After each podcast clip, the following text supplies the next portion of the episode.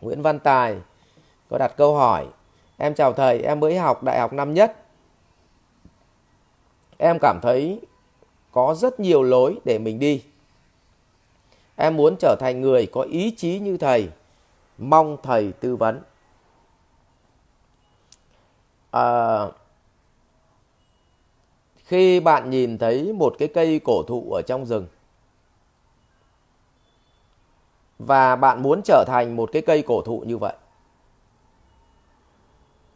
Và bạn hỏi cây cổ thụ rằng là làm thế nào để trở thành cổ thụ như tôi?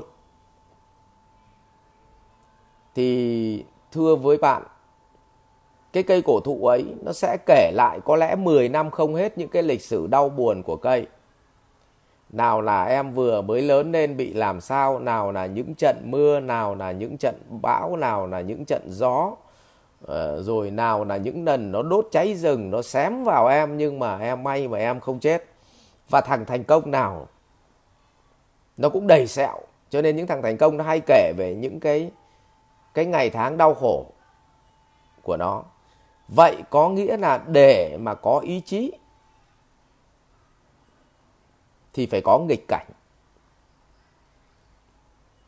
Phải có nghịch cảnh và tôi nhắc với quân của tôi rằng là thường chúng ta có ý chí, chúng ta mạnh mẽ và chúng ta có tư duy chính là nhờ nghịch cảnh. Và nghịch cảnh chính là người thầy tuyệt vời của mình. Nhưng đa phần thì ờ, khi chúng ta gặp nghịch cảnh thì chúng ta hay tránh né, trốn chạy hoặc bỏ cuộc. Tôi lấy ví dụ khi kinh doanh khó khăn, thì những người thành công, họ kiên định lắm.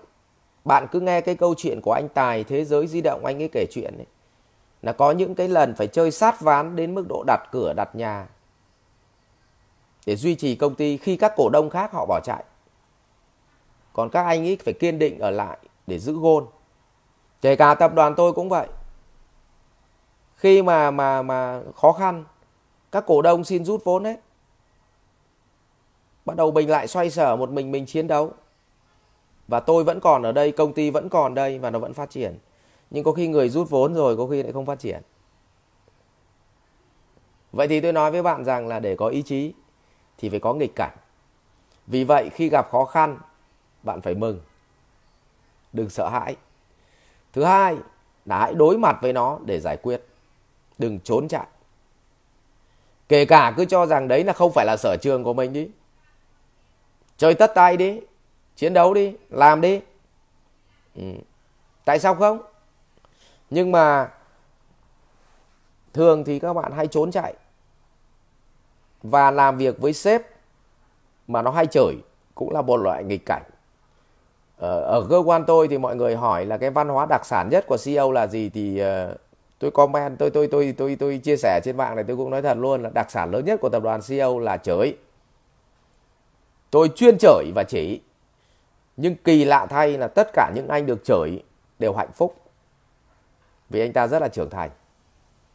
Còn đen đủi nhất cho những người làm việc ở cái tầng xa tôi, tức là họ không được làm việc trực tiếp với tôi và họ không bị chửi. Thế thành ra không được chửi chứ. Thế thành ra là cái việc phát triển nó cũng chậm. Đấy, tôi nói với các anh chị như vậy. Như vậy chúng ta phải tổng kết lại là nghịch cảnh. Nó giúp cho mình có ý chí. Và nó giúp cho mình có cơ hội để có ý chí.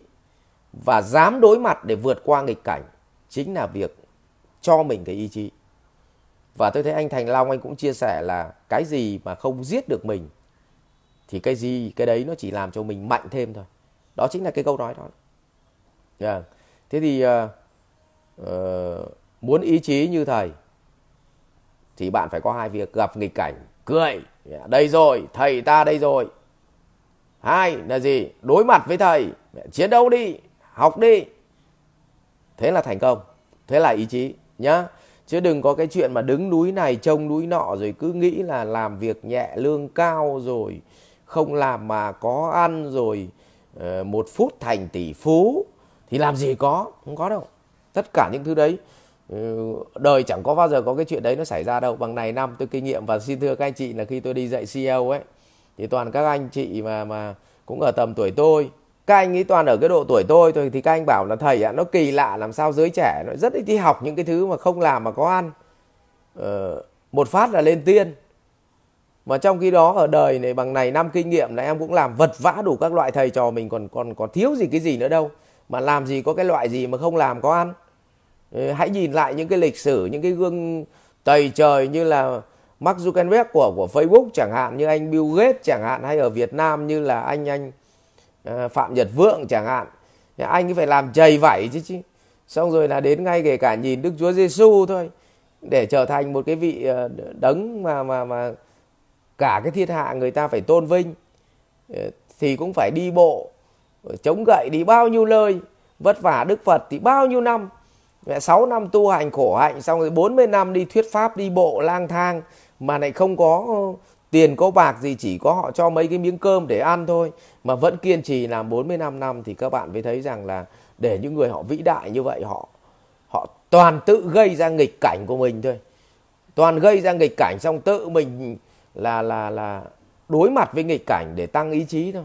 Thì mới trở thành vĩ nhân được. Đây mẹ các bố là toàn thích làm ngồi mát ăn bát vàng cứ nhìn thấy nghịch cảnh là trốn mà lại đòi có ý chí là không có đâu nhá. Đấy, thầy nhắc lại, đấy là cách để có ý chí. Một, đối, tức là khi gặp nghịch cảnh, mỉm cười và thầm nói với ta rằng, đây là cơ hội, thầy ta đây rồi. Hai, đối mặt để chiến đấu, thì như vậy bạn sẽ có ý chí. Rồi ạ. À. rồi Chúc bạn thành công. Học viện Doanh nhân CEO Việt Nam cảm ơn bạn đã quan tâm theo dõi. Để biết thêm chi tiết về các chương trình huấn luyện của thầy Ngô Minh Tuấn và Học viện Doanh nhân CEO Việt Nam, xin vui lòng truy cập website ceovietnam.edu.vn Hotline 1800 577722 nhánh số 5